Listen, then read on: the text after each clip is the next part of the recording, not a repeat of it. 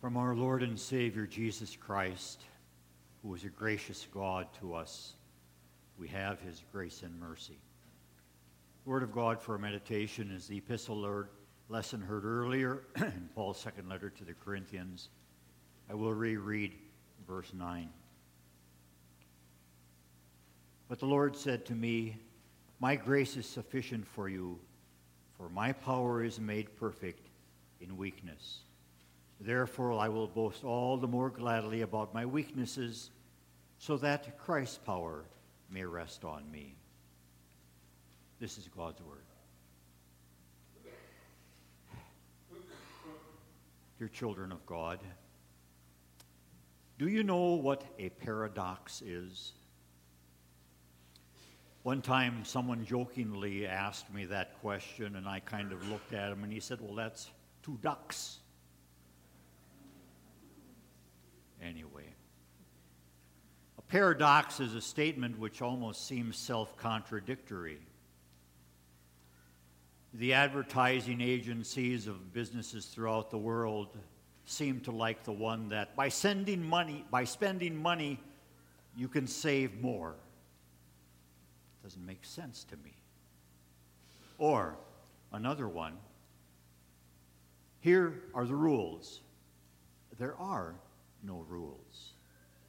Another one says, says the second statement is false, followed by the first statement is true. Think about that a little while. But when we talk about paradoxes, I also want you to seriously think about this one also, which is part of the Word of God for our meditation. When I am weak, then I am strong. As we look at this Word of God for our meditation, we're going to see that our God is still gracious, even when we are afflicted. All of you know what afflictions are. We have afflictions as far as physical or spiritual, maybe emotional, financial, and grab another word that you might think of that ends in AL. Afflictions, they're common to all of us. When we have them, it's not necessarily very pleasant. Troubles come into our lives again and again. And they all started way back in the days following creation. Shortly thereafter, God had told Adam and Eve, Don't eat of the tree of the knowledge of good and evil. For the day you eat thereof, you will surely die. They ate of the tree. God told Satan, Your head is going to be crushed. My son is going to do that. You will strike his heel. He spoke certain words of suffering that Eve would have to endure. And then he said to Adam, Cursed is the ground because of you. Through painful toil, you will eat of it all the days of your life. It will produce thorns and thistles for you, and you will eat the plants of the field. By the sweat of your brow, you will eat food until you return to the ground, since from it you were taken. For dust you are and to dust you will return. In this word of God for our meditation, Paul says, In order to keep me from becoming conceited, I was given a thorn in my flesh, a messenger of Satan to torment me. What, what that torment was, we aren't told. I could pretty well imagine that if we had been in Paul's shoes, we would have said, Lord, why me? Did I do something to displease you to such an extent that I have to suffer this thorn in my flesh? Lord, how come this is happening? Well, very basically, when we think about this, keep in mind that God is always watching over us. There is never a time in our lives when He is not in control, and that our God wants to come to us as His dear children, and He wants to bless us. And when we look at this thorn in the flesh that Paul had, what a blessing. That doesn't make sense, does it? You see, our God is always with us. He has promised, Never will I leave you, never will I forsake you. He's always there. And, and for Paul, too, in the Word of God for our meditation, the Lord was with him at all times, even promising his grace. As we, as children of God, and as we mature in our faith, we'll reach that stage of our life when we can say, along with Paul, who experienced many trials in his life, that we know that in all things, God works for the good of those who love him. There's never a time in our lives when God isn't working for our good, that he wants to bless us. And we as children of God are not immune to suffering. Our Lord never promised us that that would be the case. In fact, probably just the opposite. Especially since well, the devil is the Lord's enemy. And if we're in the camp of our Lord, then he wants to be our enemy also, and trying to lead us away from our Lord and Savior. And in spite of all of our afflictions, afflictions the, which the Lord Himself might give to us, or which He might permit Satan to inflict on us, our Lord is still gracious to us. In all things, He's working for our good. He doesn't leave us helpless, however. He gives us the opportunity, and He says, Come unto me, all you who worry, you're burdened. I will give you rest. He says, Call upon me in the day of trouble. I will deliver you, and you will honor me. What a comforting promise our Lord gives to us in our afflictions. What a beautiful assurance he says to us. And that's something that we need to be reminded of again and again in our lives. I will deliver you, he promises us. How gracious and kind our God is to us even in our afflictions. And keep in mind to whom we're praying. We're praying to the one who, with his word, brought forth all the things in this world. He spoke and it happened. Creation of the world with a simple spoken word let there be light. And he didn't even have to move his hand on a switch. It happened. Our God is almighty, and it is to Him that we can come with our prayers, with our petitions, with our concerns, even in our afflictions.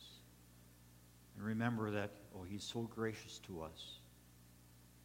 Not only is He almighty, yes, He has that, that power, but He's also very wise, much more so than we are. In fact, God in His Word reminds us that He is able to do more than we can even imagine or think. And it is He who invites us to come to Him.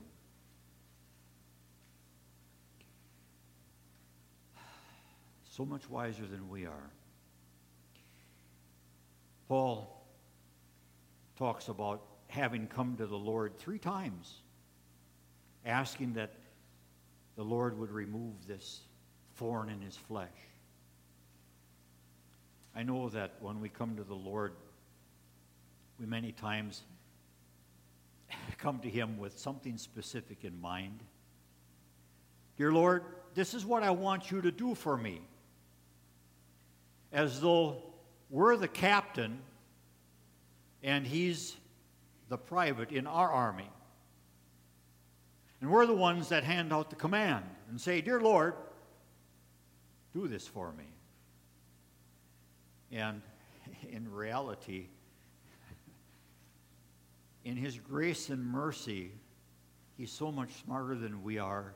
And in His grace and mercy, He doesn't always grant our prayers. I can't help but think of a little toddler, seeing a bright, shiny object over there Mommy, give me. And mom knows that she can't give that little shiny object to her child, to her toddler, because if she does, there's a chance that little toddler might pop it in his mouth and choke on it. And so what does the little child do? Starts crying, Mommy, Mommy, give me. Prayed once. That's actually the second time. And mommy says no. And mommy takes that little shiny object and puts it away so the toddler can't see it. Oh, mommy, please! That's the third time the child cries. And finally, the child comes to the realization that, well, guess what? I might as well think about something else. Our Lord many times has to treat us as toddlers. He doesn't always give us what we want. but he does give us his grace, his surpassing grace. First of all, the knowledge that Jesus is our Lord and Savior. The Apostle Paul didn't always know Jesus as his Savior. He persecuted Christians. He had some executed, others he had thrown into prison. Later on, when he found out who Jesus was, oh, how overwhelmed he was. The grace and mercy that his Lord and Savior had, that he was willing to forgive Paul. Paul realized that everything he had was a gift from his loving Lord and Savior. The wisdom that he had, I'm talking about Paul now, a very intelligent man. He knew the Old Testament better than the scribes and Pharisees of Jesus' day. He even knew the philosophers and their wisdom. Very intelligent. Given to him that wisdom by the grace of God. He knew that his very life was a gift from God. He also knew that the sufferings that he had to endure were from his loving Father in heaven. We don't always recognize that that our lives are so intertwined with our Heavenly Father. We, as children of God, find it difficult to rejoice in suffering. We don't always realize the divine plan that our Lord has for us, as well as His grace and wisdom behind what he gives us. We don't always rejoice in our suffering. We certainly don't boast about to them, usually. Talk about boasting. Boasting usually is done to draw attention to oneself. What I've done, what I, I've accomplished. Or what members of my family are like, and oh, the wonderful things they've accomplished in their life. I kind of smile to myself whenever Grandma comes along with her thick little folder or binder. And she starts opening it up and showing her grandchildren. I usually call it, oh, this is your brag book. Oh, yeah. She's proud of her grandchildren. And rightfully so. Nothing wrong with that. Paul boasted, yes, a lot. But when he talked about boasting, I will boast all the more gladly about my weaknesses. And by the way, if you look at chapters 10 and 11 of 2 Corinthians, you have a long list of Paul's boasting. I will boast all the more gladly about my weaknesses, so that Christ's power may rest on me. But he'd rather boast in the Lord. And that's what he did. We look at what our Lord has done for us. He's forgiven us all of our sins. Wow, what a reason to boast. He's made us his children in holy baptism. And through our lives, he's watched over us, guarding and protecting us. He's assured us that one day he'll take us to heaven through faith in him. Not anything that we've done by ourselves, not with our might, not with our strength, but because of everything he's done. Again, looking at this word of God. For Christ's sake, I delight in weaknesses, in insults, in hardships, in persecutions, in difficulties. For when I am weak, then I am strong. There's that paradox. When I am weak, when I come to my Lord with absolutely nothing in my hands, when I come to Him and say, Lord, have mercy on me, when I come to Him bowing my head and pounding my chest and saying, God, be merciful to me, a sinner, I am so weak, I can't do anything that isn't tainted with sin, O Heavenly Father. When I am weak,